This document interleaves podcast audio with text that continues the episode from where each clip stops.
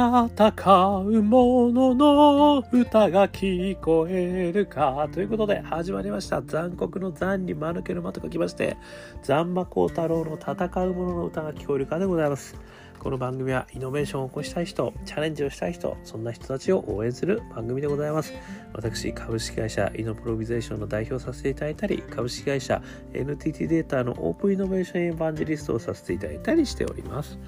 さてさて、えー、本日はですね、2021年12月8日ということでございまして、東京はですね、今日はものすごく寒かったですね。えー、雨がしとしと降っておりましてですね、全然気温が上がらないという中で、私もあの少しですね、外に出てきて、今日は髪を切ってきてしまいましたけれども、ものすごく寒くなってしまいましたということですね。まあね、皆さん、あの、年末に向けていろいろこう準備をね、えー、身支度を含め、えー、家のお片付けもですね、えー、大変なんじゃないかと、えー、そういった計画も立てているんじゃないかというふうに思いながら、あ今日も進めさせていただきたく思っております。えー、今日はですね、えー、アノマリーを求むというですね、テーマでちょっとお話をしてみたいというふうに思います。このアノマリーって何なのかっていうとですね、何らかの形で意外性はあるものの意味や重要性ははっきりしない微弱なシグナルのこと。微弱なシグナルのことですね、えー、なのでまあ一言で言えばですねイノベーションの種 ですね。私がこう勝手にまとめてしまってそうじゃないんだよってこう言われそうな気もしますけれども。まあなかなかですねこの形がない。ね形がないけどもしかしてこれイノベーションの種なんじゃなくなくなくない？みたいなあのことだっていうことらしいんですよね。でですねあの実はそのこのアノマリーを求むっていう言葉はあの経営学者、えー、有名なクリステンセンさんの研究室にですね木札で掲げられてたということらしいんですよね。まあそこからですね私はすごいやっぱりクリステンセンさんねやっぱりイノベーションのジレンマの対価ねあのクリステンセンさんもこのアノマリーということを、えー、やっぱりすごい気にされてたんだなとでかつそれを求むというようなことを木になんか掘ってまで掲げてたということでイノベーションにおいてはですねこういった種をですね捉えられるかどうかってことはやっぱり大事だったっていうこともあの改めて私ちょっと思いましたと。ということでですねこのアノマリーをどうやってこう発見しですねそしてビジネスにしていくのかというところについてですねちょっと私なりの見解をですねお話ししてみたくいうふうに思ってます。あのこのさっきね「アノマリーを求む」っていうことがね書かれていたあの実は書籍がありまして、えー、ハーバードビジネスレビュー2022年、えー、1月号ですねこれつい、えー、昨日届いたばっかりなんですけどその中にですね「 The Power of Anomaly」ということでボストンコンサルティンググループヘンダーソン研究所所長のマーティン・リーブスさん同研究所のアナリティクスマネージャーのケビン・ウィタカーさんネットベースクイッド共同創業者兼社長のボブ・グッドソンさんという方が書かれた論文ですかね。これ投稿ですね。これを倉田、えー、幸信さんという方が訳されたあ記事を見させていただいてですね、えー、私なりにこのアノマリーってどうやったら生じるんだろう。でそれをビジネスにねこう結びつけていくのにどんなことがやっぱり必要なのかなってことですね。私なりの見解を今日はの述べてみたいというふうに思っています。あのこの論文自体はですねこのハーバードビジネスレビュー1月号。これにですね私とは全く違うあの観点で一部あの参考にさせていただいてますけども非常に参考になるですねあのお話が載ってますですのでそっちはそっちで是非あのお買い求めいただいてですね見ていただければと いうふうに思います。今日はですね、私が、あの、ここからちょっとインスピレーションを得て、まあ少しですね、中身も若干触れますけれども、私なりの考え、ね、感想、お話しさせていただきたいというふうに思っています。でですね、あの3つぐらいあるかなって私ちょっと思ったんですよね。このアノマリ。ー、えー、これをですねこうビジネスにしていく方法ですね。で1つ目がですねあのこれはあのこちらの本に、えー、ハーバードビジネスレビューの方に書かれてるんですけどあの特許を引用して、えー、やる方法、えー、ですね。こちらの方ではですね特許引用を利用したアノマリの検出ということでねかなりそのマップを作られてですね、えー、特許ですねこの特許を引用した企業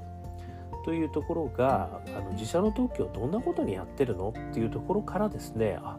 なんかこんな変わった使われ方うちの特許されてるよっていうところであの新しいビジネスへのヒントを得るというやり方ですね。これあの私この特許引用というところをやって特許引用法とかってここに書いてますけど一つ目これはあのありますよね。これあの実は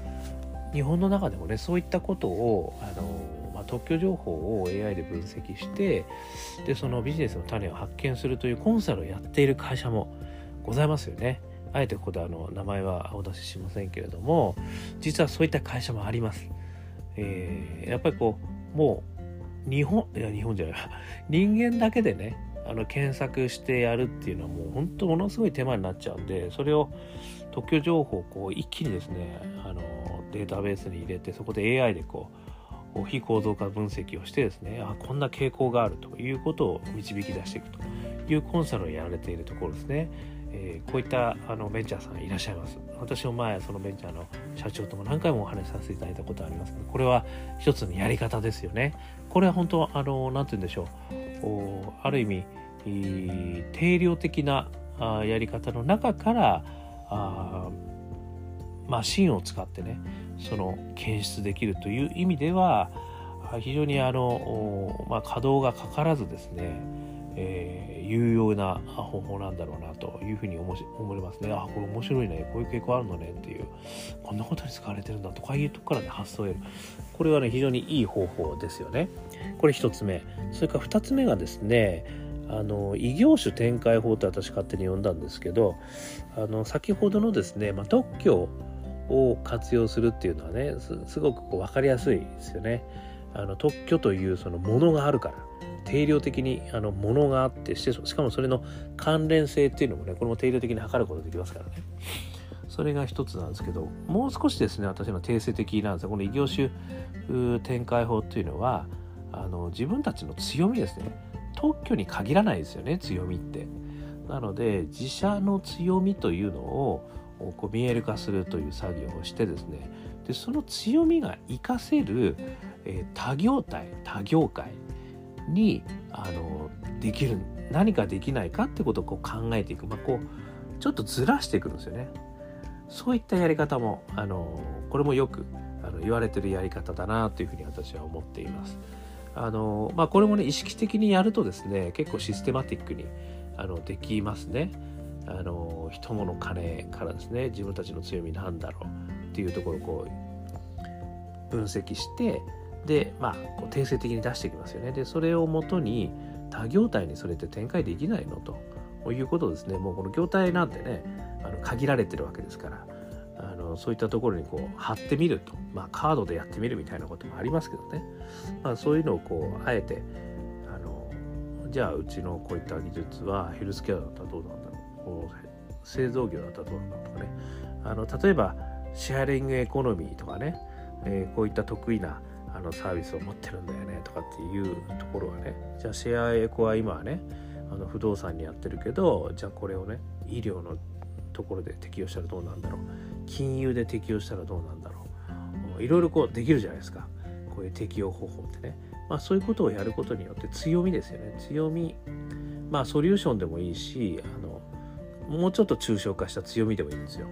自分たちにはものをきっちりと、えー、整理する能力がある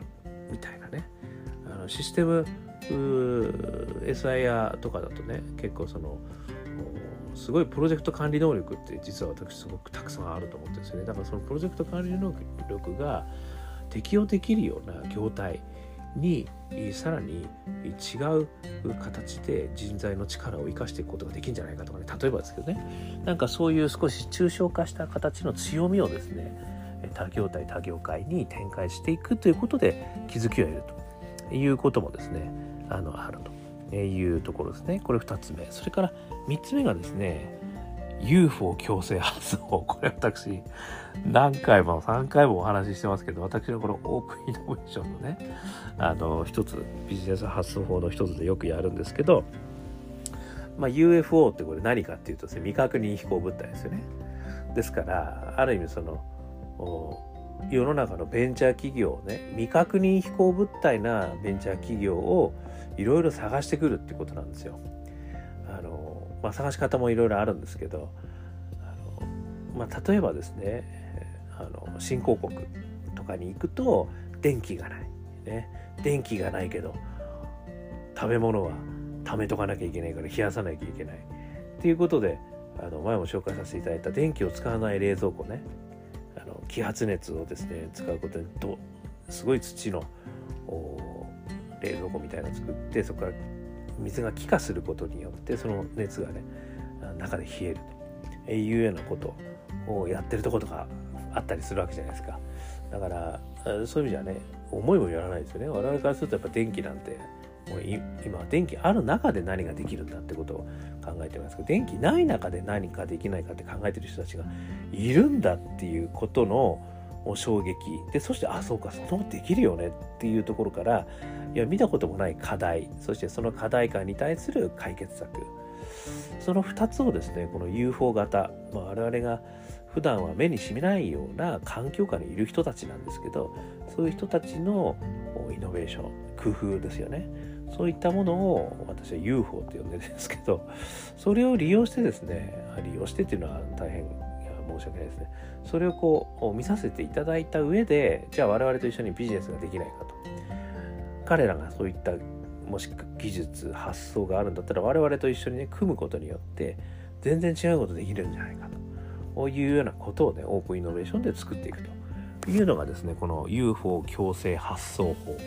法なんですよね。あの思いもよらないような世界中の課題そして世界中のソリューション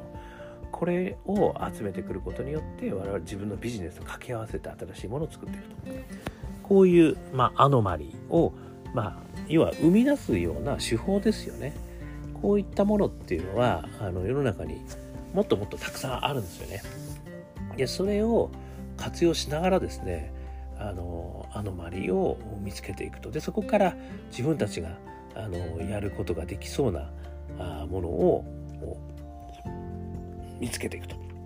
いうのが一つの方法ですよね。まあ、この特許をね、引用してっていうのは、こちらのハーバードビジネスレビュー1月号の方に書いてあるんで、ぜひ見ていただければもっと詳しくわかりますんで。で、まあ、私、方法としてはね、この3つぐらい、とりあえず代表的なものとしてはあるかなということなんで、これぜひともね、もし参考にしていただければなというふうに思います。なかなかね、あの、ゼロからあの生み出すって、基本的にはできないんですよね、人間は。0101とかって言ってますけど、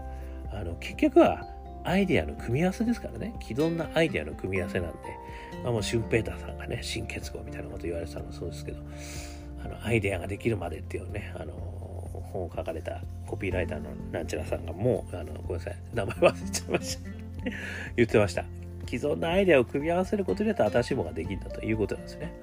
なので、あのその組み合わせ方法ってことなんですよね。この組み合わせ方法をいろいろ工夫することによってあの自分なりの実はアイデア創発法っていうのもあの皆さん考えられますこれは。そこから考えるっていうのも実はあのまた他の人がねやってないという意味でこの仕掛け方法自体を自分たちで考えるっていうのもすごい有効ですよね。だその方法自体がすごく面白いから新しいものが生まれるってこともこれありますからね。だから自分なりにあの何かと何かを組み合わせて新しいものを生み出すというあのやり方をね考えればいいんですよ。これを考えるということがですね実はすごく実はものすごい大きなアノマリーを発見する大きな秘訣なのかもしれない。ね、こういうあのまさにねこう日本人的なって言ったら大変失礼だけどあの答えがねすぐ聞いちゃうとあ。どの方法あるんですかと、あ、そじゃあその方法使ってみますみたいなね。そういうことじゃなくて、あ、そうか、そういう方法って既存のものと既存のものを要は組み合わせるっていうやり方ねと。だとしたらこんなやり方やったら面白くないと。これってもしかしたら自分たちらしいアノマリの生み出し方法にならないみたいなね。そういうことをあの考えることが大事なんですよね。そういうことを生み出すことが大事なんですよね。なのでそういったことをねちょっとこれの3つの例から是非とも皆さんチャレンジしてみてください。でこれはあきっとね面白いこと起きると思いますよ。はい。それが1つ目ですね。それから2つ目ですね。あのまあ広報とね、それからマインド。もう一つね、あの、マインドっていうのもね、やっぱすごい大事なものなんですよね。まあ、なぜならばですね、こういったその、アノマリーな話っていうのは、もう間違いなくバカじゃないのって言われることなんですよ。そんなことできるわけないじゃん。ね。もうこれ上等、上等句ですから、あの、ワンセットでついてきますから、これアノマリーをあの、みんなの前で発表すると。間違いなくワンセット、いや、そんなことできないと。いや、それはね、やろうとしたけどね、できないんだよ。これこれこれこういう理由で。ね。まあ、大体そういうことですから、そういうふうになります。だからこそ、アノマリーなんですよね。そこからイノベーションが生まれるんですよ。だからもうみんながね、それで、ああ、俺もそう思ってたよとかって言われた瞬間にそれアノマリーじゃないですから、もう、ね、誰かがね、それはもう発見してて、で、あの、実際それもやっちゃってることですけども、レッドオーシャン、ね、まあ、アノマリーというからにはやっぱりレッドオーシャンじゃダメなんですよね。ブルーオーシャンをね、突き進むということなんで、その時に、やっぱりマインドがね、すごい大事だと。これもね、こちらのハーバードビジネスレビューの中にあの、いくつか書いてます。で、私が、私なりにですね、あの、思ったマインド3つ、ちょっと挙げさせていただくとですね、1点目が好奇心なんですよね。これやっぱり何にも勝るんですよね。やっぱり何かいろんなことにですね、あ、何これ面白いじゃんっつって、すっげーっていうね、ルフィじゃないですけど、すっげーなそれって言えるかどうかってすごい大事なんですよね。だからいろんなことにね、あの、やっぱりこう興味を持って、あのー、何何っていうね、なんだなんだっていうですね、ちょっとこう、そういう好奇心を持ちたい。ね。この好奇心をね、持ちましょうっていうのもね、こう口で言ってもね、簡単なんだけど、なかなか持てないんだよなっていうのもね、あると思います。ね。だからそれはそれでまあ無理する必要はないんですけど、まあ、でもね、やっぱりこう、自分がワクワクすることって、私必ずあると思うんですよね、その人が。その人に。それぞれ。だから、あのそういう自分がワクワクすること何なんだろうって考えるってことがですね、あの自分の好奇心のね、スイッチやる気スイッチをね、入れるポイントなのかなって気がするんですよね。好奇心スイッチ。ね、だから、うん、何でもいいんですよね。いやすき焼き大好きみたいなね。わかんないけど。もう私なんかだとね、やっぱりチョコ大好き。だよ、これチョコほんと好きでしょうがないですよね、みたいなね。なんで俺こんなチョコ好きなんだろうとかね。いうところから、あの、スイーツにちょっと抽象化して、食べ物に抽象化してねでこう作る料理人に抽象化していくとかね。まあ何でもいいんですけど。なんかねそういうこう好奇心をどんどん発展させていくと。ちょっと抽象化してでそれってこれも含まれるじゃん。これも含まれるじゃん。これも含まれるじゃん。っていうふうにこう抽象化していくと意外とこう幅広くねそこからの好奇心でいいじゃないですか。ね、なんかねそういう好奇心をやっぱりこう持てっつっても難しいんで自分のワクワクすることをちょっと抽象化してねでもっとワクワクすることいろいろありそうだよねつって。それ楽しいじゃないですか。なんかそういうことやっていくっていうのがね一つこうマインドとしてねなんかマインド広げるっていう意味でもねあのいいのかなって気もしますね。それから2つ目が違和感ですよね。こう普段生活してる中でなんか違うよなと。なんかこれもうほんと毎回ストレスみたいなね話って必ずありますよね。でその時に違和感をもう忘れないことなんですよね。これ結構ですね、あの、すごい大事で、違和感ってみんなね、あの、とこれも日本人って一般化しちゃいけないけど、我慢強いですよね、皆さん。あの、辛抱強いんですよ、みんな。だそういう人たちは、こう違和感をね、あの仕方ないよねとかね、そういうもんだからってね、片付けちゃう。まあ、片付けてもいいんですが、やり過ごすこともすごく大事なんで、それもそれでいいんだけど、でもね、それをね、何なんだろうと、この違和感なんでこんなあんだろうと、なんかやっぱり嫌じゃなくなくないっていうふうにこう思えるかどうかっていうのが、すげえ大事なんですよね。その違和感にはね、実は種すげえあるんですよ。なんかおかしくないこれってで。しかも自分だけが感じてる違和感だったら最高ですよね。他の人たちはねいや全然感じないけどいや俺か俺だけだから俺が変なのかなっつってでもそれだなんですよそここそがアノマリーねあなたに生じたらアノマリーなんですよね。だからその違和感を大事にして違和感を捨てない。違和感まあねその時やり過ごしていいんだけどなんか違和感を取っておく。ってことがね私すげえ大事だなと思うんですよね。これ好奇心と同じぐらいやっぱり違和感。っていうのはすごい大事だなっていうのが2つ目ですね。それから3つ目。ネガティブケーパビリティ。ね出ました。ジョン・キースさん詩人のねネガティブ。あの要はその問題はねすぐに解決できるもんじゃないと。すぐに解決できるものなんて問題じゃないと。だからそのすぐに解決できないものをできないまま考え続けるというケーパビリティが必要だよっていうねネガティブケーパビリティ。これがねやっぱり最後は必要になってくるんですよね。だ好奇心があってああこれってすごいワクワクする。なんだろうなんでだろうなんでだろう。ねなぜだなんでだろう。6回繰り返すと。ね、これトヨタのね、よくやり方ありましたよね。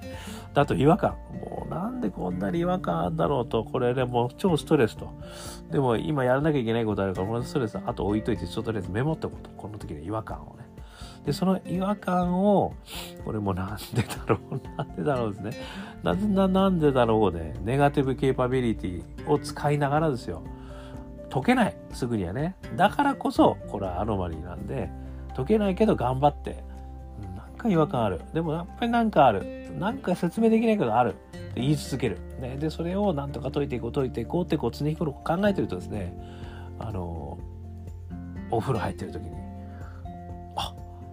アハ体験が来るかもしれませんしね。トイレ行ってる時に、ポチャンって言った時に、アハ体験が来るかもしれないね。これがね、やっぱりネガペケーパビリティでね、やっぱり持ち続けることね、すぐに答えとストーリーをね、すぐに作らないと。こういうことすごい大事っていう、この3つ、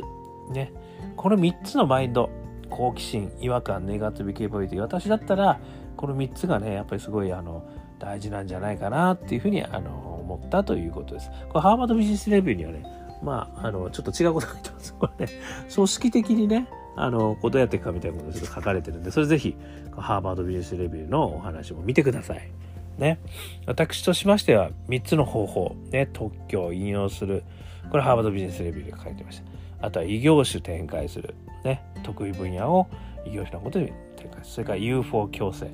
これね、世の中の UFO 的な変なやつと自分たちを掛け合わせてやる。これは方法字ですね。それから、マインド。ね、これは好奇心、それから違和感、それからネガティブケーパビ。この3つをマインドですね、やっぱり常日頃、あの、まあ、気にしておくと。